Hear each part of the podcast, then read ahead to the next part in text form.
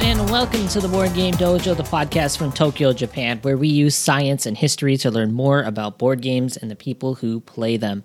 My name is Eric. On behalf of everyone here at the dojo, thank you so much for tapping in. I was on a cruise a few months ago before this most recent massive uptick of COVID, and something I noticed pretty immediately upon going on to the boat was how old the crowd was. Hmm, not too surprising. My grandparents booked the cruise and picked a ship that is certainly not geared towards younger folks. But it was still striking how old and seemingly wealthy a lot of the clientele was. I decided to take the opportunity to attend some seminars on art, since a lot of them taught about auctions, appraising, and evaluating, things that I've never really had the money to even think about doing. Well, okay, I still don't, but on this ship I could at least pretend, right? One of these seminars on evaluating art was centered on the idea of collecting art. What should you look for? What is a collection? Why do people choose to collect art instead of something like toy cars or rocks? The reasons they gave were pretty well tailor made for the audience in attendance. Art is a status symbol. It has the ability of making people go ooh when they see it on your wall. Or, as the presenter told us, you could put the art piece on an easel and constantly change your collection to make you look sophisticated, always in the know. And if your collection is dynamic, it means you are as a person too. Now, let's just put this out there. The presenter was also the chief auctioneer for the company doing the auction on the ship. He, of course, wanted to guide us towards thinking about buying new art to be dynamic people, but I think he touched on something in his definitely not, but actually definitely was sale pitch. The idea that people enjoy collecting, that it's inherent in many of us, and that collecting can be a status symbol for us and part of our identity, I think was spot on. To drive home the point, the thing that most interested me was the idea that art in and of itself can be a hobby, but so can the collection of it. And so today we wanted to explore this more. Today we are going to talk about collecting, why we do it, how long people have done it, and when it becomes problem problemsome. What is the difference between collecting and hoarding? Why are some people content with a collection of 10 games, but others want something like 500? From theories that it is our way to cope with learning how to go to the bathroom, to present day diagnoses of hoarding and compulsive buying disorders, the history and psychology of why we collect is a fascinating one. So assemble your favorite note taking materials, compile your favorite food and drink combination, and gather together your friends because class is in session. Hello, hello. Welcome back to the Psychology of Games. I hope you had an absolutely spectacular summer vacation, played some great games. I know I did. In fact, I got to fill a giant hole in my heart, something that has been eating me inside for a while. Today, we are covering one of the most interesting, important topics to date, and that's saying a lot. It is important, a cornerstone of any good psychological syllabus.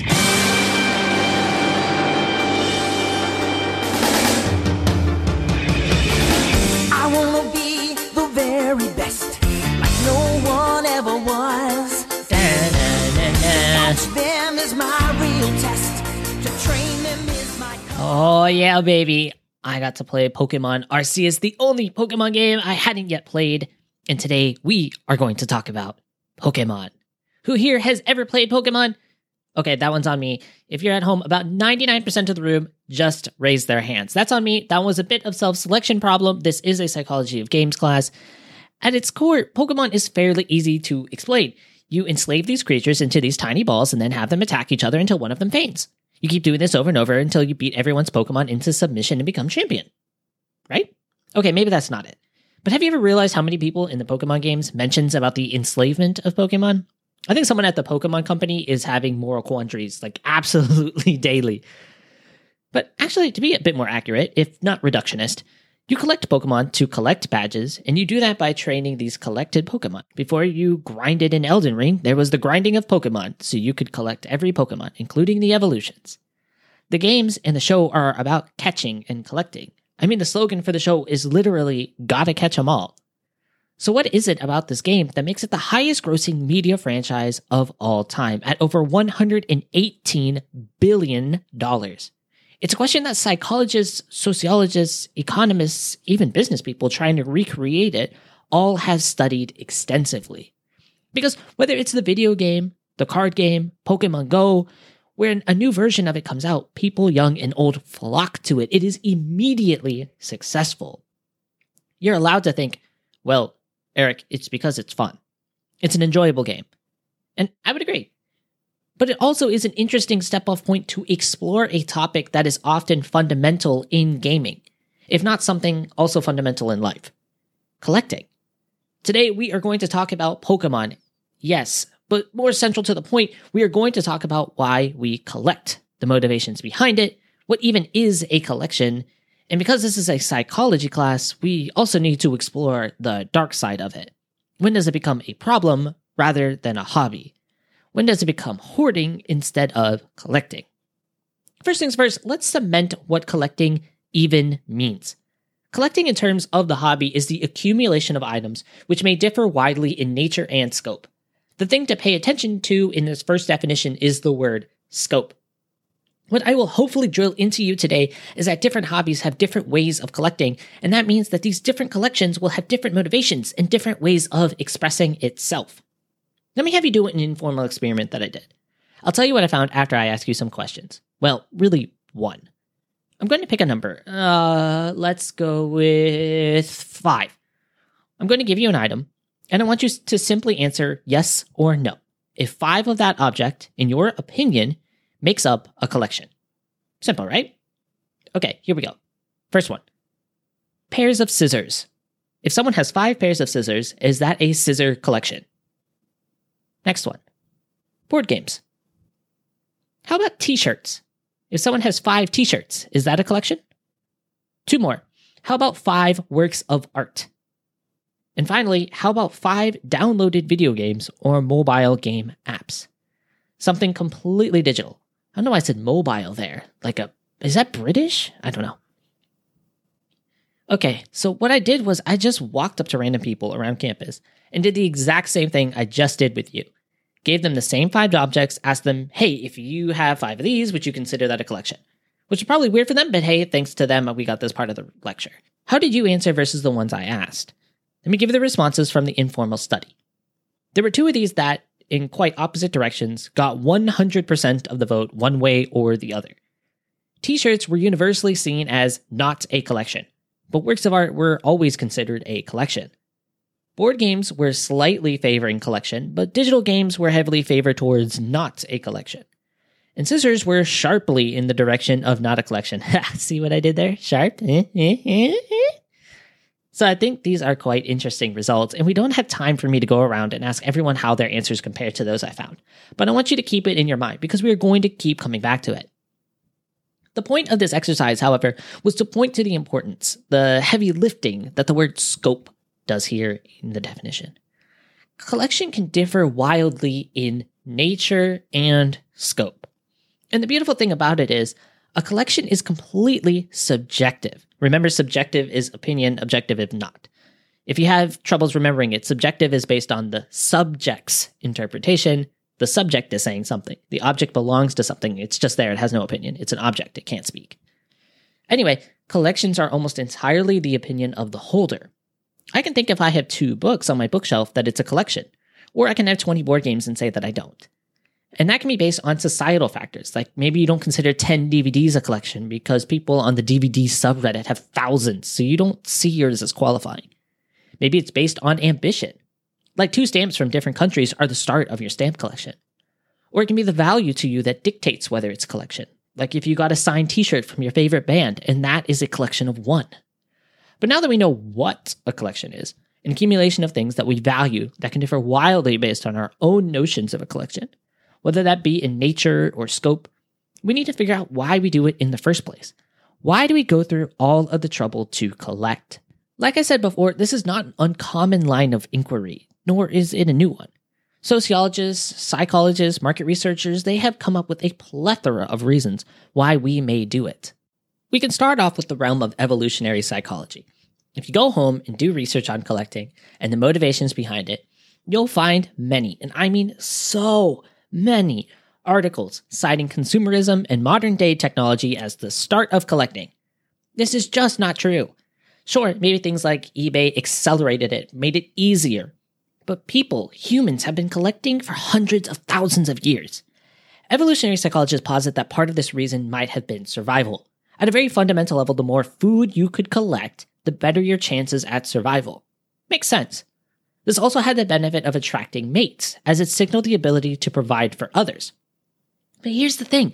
While I think that it's partly true, I think it might have been the start of collecting. It's definitely not the whole case. It's one thing to collect something needed for survival, like food, water, shelter, warmth. But remember our informal study we did earlier? Nobody considered five t shirts a collection.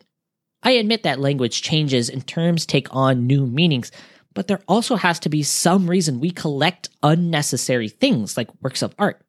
Hey, when I say unnecessary, I mean purely in the biological sense, not in the quality of life sense. Trust me, I'm not saying art is unnecessary.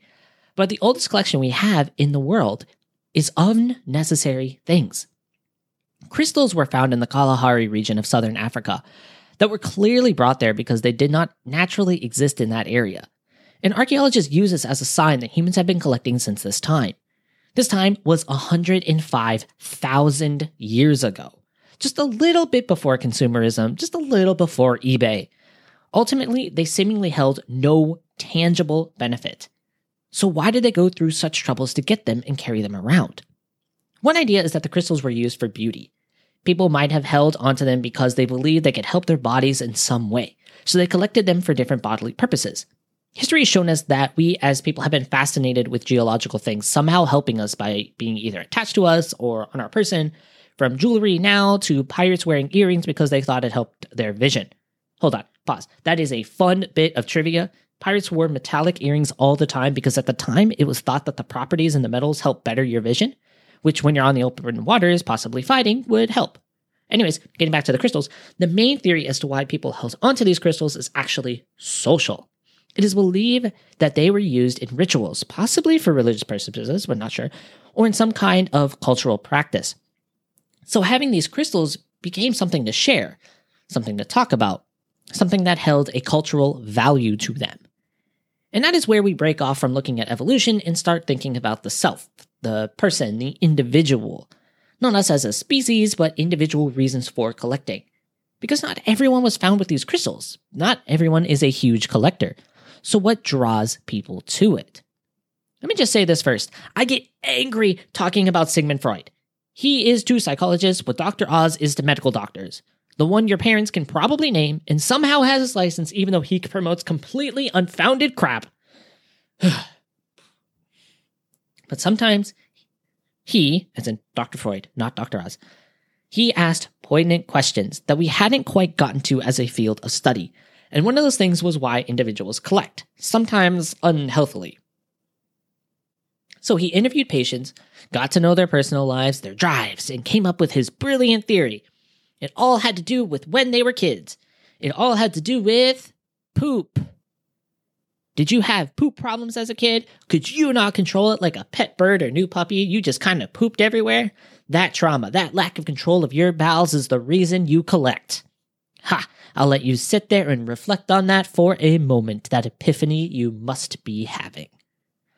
This theory makes me angry. Freud makes me angry. And the thing that makes me the angriest about this whole thing is that he was kind of right okay, he was like kind of the conspiracy theorist kind of right, where he got it like 10%, 20%. So therefore he cracked it. It has nothing to do with poop.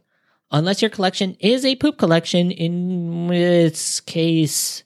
But he actually got to something. And that is that for many people, it can directly connect to childhood. And for many people, it is a perception of lack of control. But it isn't over your bowels, it's over your life. This is where we get to the main categories of collecting. There aren't textbook categories of this, but I separated them out into these because I think it's helpful to mentally organize as best we can. The first one, as I just mentioned, is a lack of control over one's life. This is where we see the midlife crises collections, but also this has become more predominant in adults in their 30s and 40s as well. It's the fear of dying, the existential crisis.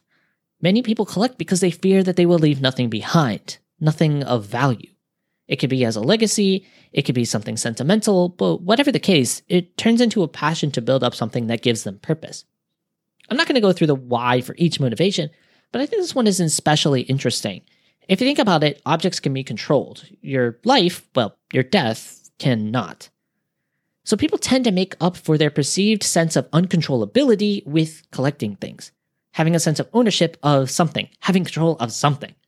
So it starts in that way and can transform itself into having a sense of purpose to leave behind something to be remembered by.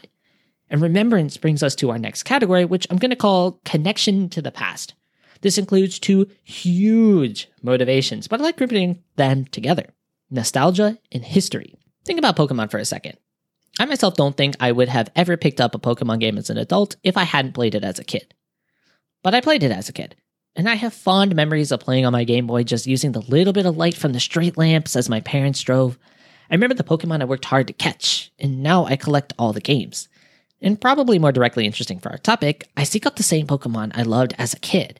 It brings me joy, it brings back good memories. And that's what a lot of nostalgia collections are. They are a collection of memories. Sure, the fact that I have a Chef Pikachu is very cute, but I don't have it just because it's cute. I have it because it solicits a memory. It's why so many parents make scrapbooks, which are but a collection of photos and concert tickets and whatever else they want. They allow us to connect with a past memory. But this category also includes a connection to a past we didn't experience, from our family or otherwise. The reason we know so much about Freud's questionable practices is that his daughter, Anna, hired people to help her collect his letters that he chose not to publicly show. She wanted to connect to, and probably what she thought, preserve his legacy. She didn't experience what her father did, but through her collections, she was able to connect with it.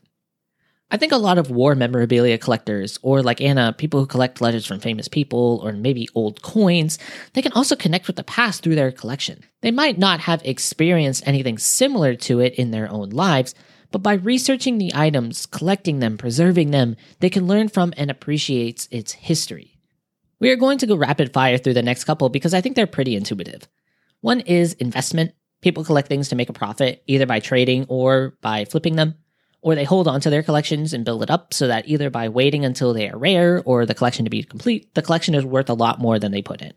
People who do this for a living are considered professional collectors, and we group them in here mostly. Another is the intellectual gains acquired by collecting. It's hard for these not to overlap, and I think this one does a bit with the connection to history. But where connection is more of an emotional drive, this one is more of an academic one. I want to collect Japanese ancient texts so that I can learn about ancient Japan. I want to collect dinosaur bones because I'm a paleontologist. Things like that. Expressing yourself is a really important motivator for a lot of people. The size of their collections, the types of things they pick out, those are expressions of their personality and style. This is really prominent in art collecting, where the art you have up on your walls is indicative of your taste. Think about it. I think we have all been art collectors before, whether it's your kids' pictures you put on the fridge, your favorite band's posters up on your bedroom walls. Those are showing of what's important to you, your brand as a human, if you will. And this overlaps so much with another category status symbol. Sometimes we collect to express ourselves, and sometimes we collect to express our status. We want status, and this changes based on hobby, right? If someone says, I have a library of over a thousand books, they are both expressing that they like books, well, hopefully, but they are also trying to convey that they are an intellectual. Think about it. What is the immediate thought of the average person as someone who says that they have a thousand books in their home that they've read versus 1,000 games that they have that they've played? It's completely different, right? But to different people, those are different statuses. In the board game community, for many people, having something like 100 games means you are fully integrated into the hobby. There are things called shelfies, in which people show off their collections. They gain status. Now, this brings up an interesting question Can people have different motivations? Does it have to be just one? The answer is no. People rarely fit into one category for anything, and this is no exception. Exception. Wow, I can say that word. You can both collect to gain intellect, but also for profit. You could start by collecting for pure enjoyment, but once it reaches a certain level, you start collecting for status. Our goals change. As we get better at collecting, gain more skills in a discipline, our motivations can change. And we see this development, this evolution in collectors' behavior, probably most prominently in games. It's easy to use video games, so let's. Let's go back to the original important topic Pikachu? Pokemon, the franchise that, I repeat, is the highest grossing media franchise of all time. Game designers have taken these lessons of collections, what drives people to continue on with them, build them, whatever, and use them to get people into playing their games for long stretches of time. Whether intentionally or not, games are actually one of the best things we can use to learn about psychological processes when it comes to collecting. The first thing we realize is that digital collections, especially in game collections that affect gameplay in some way, is actually more used than physical collections. More than that, if digital games allow for the player to either A, use the rare item, or B, show it to people, then people are more apt to go out and try to collect those things.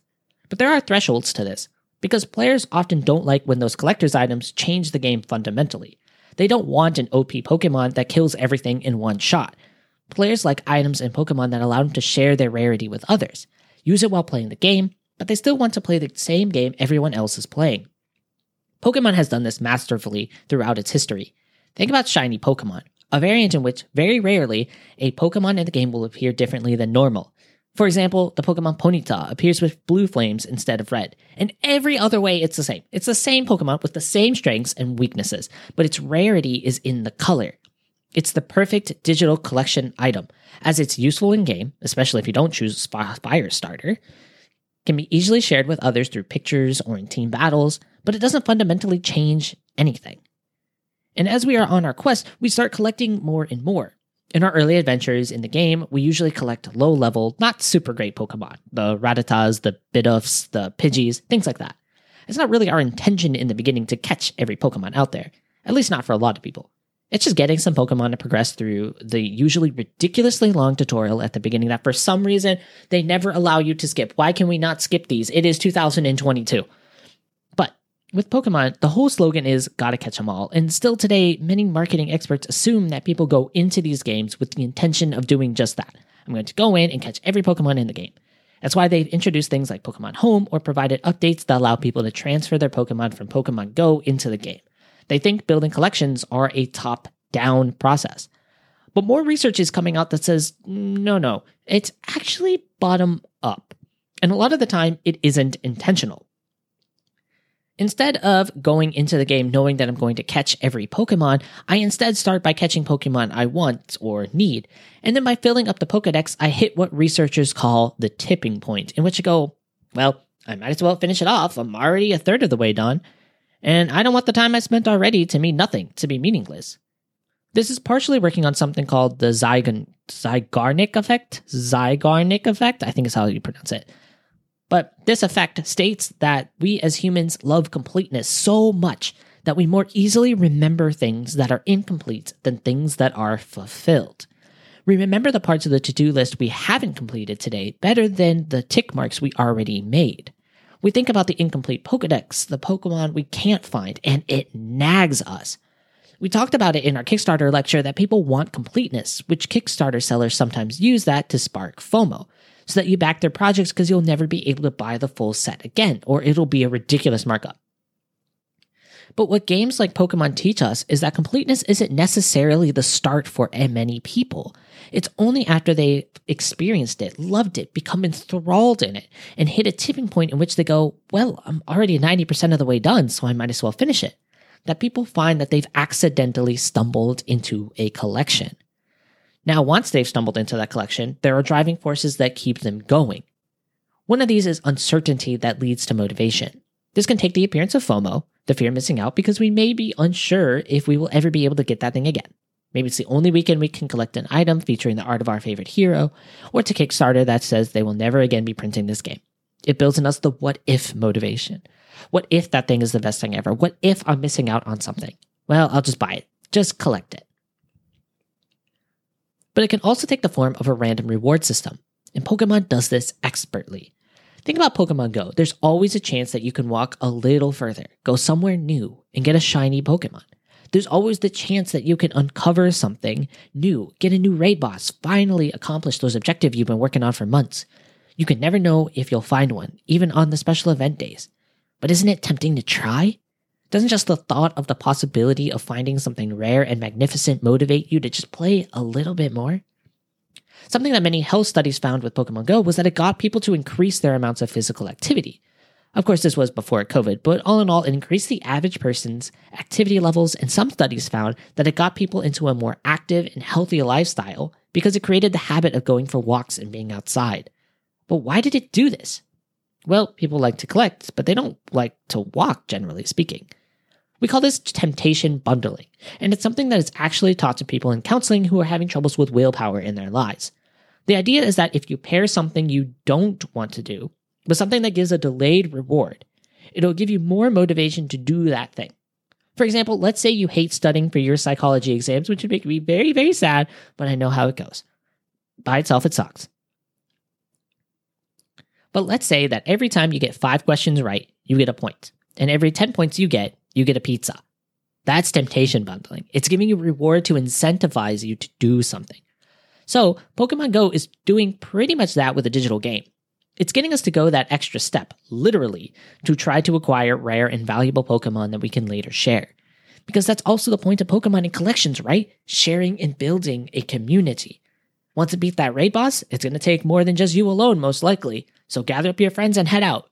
Can't seem to figure out mechanics of the game? You head online. There's bound to be someone on there who has already asked and answered it or is at least ready to help you. Because the thing that we find with these social interactions, the going out and finding Pokemon, and we see it in each and every one of the motivations earlier, is that endorphins are released during something called the thrill of the hunt. No, I'm not talking about trophy hunting like serial killers. You're watching too many Netflix documentaries. I'm talking about the rush that collectors get when they're searching for something. They're using their acquired knowledge, sharpening their skills, and enjoying the process of hunting down that rare and exciting item that is going to better their collections. It's the excitement that builds while imagining and anticipating the satisfaction of finding just the right thing for your collection. They get a rush when they find it, but then it's gone. They completed it, so it's off to find something else, chasing that endorphin rush again. It's why a lot of people have happy memories or attachments to certain Pokemon. I have an affinity for Umbreon because I worked so hard to acquire it and train it and remember having to figure out the whole night and day evolution thing for the first time. I worked for it and now I want one all the time. In fact, scientists have shown that people who played Pokemon a lot when they were younger, collected and worked on their Pokedex, they have an unconscious positive affinity for Pokemon as adults. It actually triggers the same recognition part of the brain that cute animals do. Some scientists argue, and I agree with this perspective, that because of the attachments we create with certain Pokemon, whether it's because we work so hard to find them or whether they carried us to victory, it actually creates a sort of parasocial relationship where we form a connection with a non living entity that can't hear us or understand us. But maybe this is why so many people look back fondly at Pokemon and why you can show images to adults who played Pokemon as kids and their brain immediately recognize the Pokemon as something positive. We haven't really talked much about our brains thus far. There's still a lot to research, and a lot of what makes people like to collect actually come down to individual differences. But we can look at other animals to see how collectors' brains works. Humans are not the only species that collects, so we often look to other species that do the same behaviors to look at what parts of the brain are activated. And probably the most famous example of another animal that collects is what we call people who collect pack rats. Pack rats are interesting because they exhibit behavior we would almost think of like trading. They will put something down that they are carrying if they are walking along and they see something they view as more valuable. Pack rats have a foraging brain. They build what are called middens, which are these kinds of um, nests. And you can find all types of stuff in there from cactus seeds to shiny pebbles to twigs. But what we find in the pack rat's brains that are similar to humans is the circuitry found in the basal ganglia in the middle frontal lobes. These areas are the reward center of the brain. They experience, obtain, and really importantly for our topic today, they anticipate rewards. Pack rats exhibit the same thrill of the hunt that we just talked about. Another animal that is known to be quite clever in general, but also big collectors, are crows. Crows have something called the Nidopallium caudolateral, which I invite you to say repeatedly at dinner parties to make yourself sound smart. Let's try it again. Nidopallium caudolateral. But this is area of the brains of crows and even pigeons that are similar to our prefrontal cortex. They're in charge of goal direction and integrate information from all over the brain. Some of these pathways require a reward because we need to learn that the behavior did what was intended, and we often find that collecting can fire off these signals, creating a learned behavior. So, what we actually learn from studying these animals is that collecting inherently is a learned behavior. Something in our brains, like those in crows, learned through being rewarded that collecting valuable objects is associated with positive feelings. And like pack rats, we forage, we hunt, we adapt. We learn to make quick decisions, and as we go, we gradually get better at it. And when we acquire something valuable, we don't give it away easily. Remember back to that FOMO lecture when we talked about basketball games and the tickets and how people who had tickets thought those tickets were way more valuable than the ones who didn't? We said it was called the endowment effect. And I don't know why I phrased it like that. It still is called that. And you bet it happens in collections. We are really bad at estimating the value of our collections, and that's pretty evolutionary as well. Many studies have attempted to find these in anything from chimps to capuchin monkeys, and most of them find that they exhibit the same behavior. One such study was actually kind of funny because they basically found their results by trying to get the monkeys to trade two different kinds of treats they, they enjoyed. I love studies like this because part of me always likes imagining a scientist trying to persuade a monkey to give them their cookie, and in return, they get a different cookie. Like, hey, I'll give you this Oreo if you give me your Oreo. And I don't know, I just want that job for like one day. Eric, monkey persuader. Anyways, getting back on topic, our brains enjoy the anticipation. They then learn the positive association of finding something, and then it somewhat illogically overvalues those items. And then it wants to do it again and again. It's addictive and it's fun for a lot of people. But I bet you know where I'm going with this. What happens when it gets to be too much? What happens when people can't stop? That leads us to our final topic of the day hoarding disorder. Hoarding disorder is actually a relatively new label. It began its own thing in 2013, and beforehand, it was part of the OCD family. It is estimated to affect between 2 to 5% of the population. And what makes hoarding disorder different from collecting? Hmm. Well, for one, hoarders tend to have other psychiatric disorders. And this shouldn't be too surprising because it is similar to when we talked about acquisition disorder. In one study, major depressive disorder was found in over 50% of hoarders, while general anxiety disorder and or social phobia were found in about 25%. OCD was found in some, but it was less than 20%, which is probably why it broke up from that family. Well, hold on. Before I get too far, let me tell you the criteria for being diagnosed with hoarding disorder. Criteria 1 a persistent need to save items. Two, clinically significant distress, especially when discarding possessions, regardless of their actual value. And three, and this is the one we're going to focus on clutter and non functionality in the living space. If the living space is uncluttered, it is only due to third party intervention. This is really important. It has to impede on something, it has to negatively affect the other aspects of your life. The study I mentioned earlier, which was done by Ashley Keller and her team at King's College, found an unexpected result that collectors tend to have larger property sizes than hoarders. But this makes sense because of the third aspect. As Keller explains, Keller says that they are two conflicting interpretations for this. Either hoarders tend to have smaller properties because they are functioning less well. Unlike collectors, they are suffering from prolonged psychiatric conditions, so maybe their careers suffer or they stop working at all. Or, because of the last criteria for being a hoarder is that your living space is impeded, it just takes longer for someone with a big home to reach that stage. But the main difference between the two is in organization and intention. Collectors are more focused in their acquisitions, like confining their accumulations to a narrow range of items. They tend to be more selective, like planning and purchasing only predetermined items. And collectors are also more likely to organize their possessions and less likely to accumulate in a kind of excessive manner, not like piling things up everywhere wherever they fit. Again, it's about not impeding the other aspects of your life, particularly your living space. Since 2013, this definition has been researched a bit more, like what happens when collecting negatively harms your personal life. Some studies, including one often cited one done by Russell Belk, has shown that collecting, even luxury consumption by wealthy folk, can severely negatively affect family life. Collections are perceived as non-human rivals for the affection of collectors in the household. And ultimately, who are the people who can afford collections most of the time? Who are the ones going after the Picassos? Who has the luxury large, who has the luxury car collections? Who has the antique ones? Who can afford to go to auction houses to bid on rare items? As Belk points out, one negative aspect to collections with the motivation of leaving legacy is, well, they overrepresent powerful social classes. The crystals we talked about at the beginning of the class might have just belonged to the wealthy, the ones who could afford to have them brought there from miles away. It might not have been that popular at all. COVID has changed our perception on collections a bit. People were looking for attachments to create when there were little social and hmm.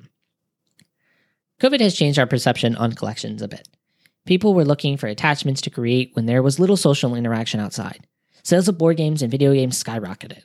Pokemon continued to come out with more games successfully in Animal Crossing, a game in which you do mundane errands and collect fish, bugs, dinosaurs, art, and recipes to build household objects became a global craze. We saw something that we've seen in studies of older people that collections can be an outlet for social interaction, to feel like you're a part of a community. Because collecting is something that is often valuable. It enriches both our personal lives and our interpersonal lives. It doesn't matter the motivation behind it, it matters whether you care about it.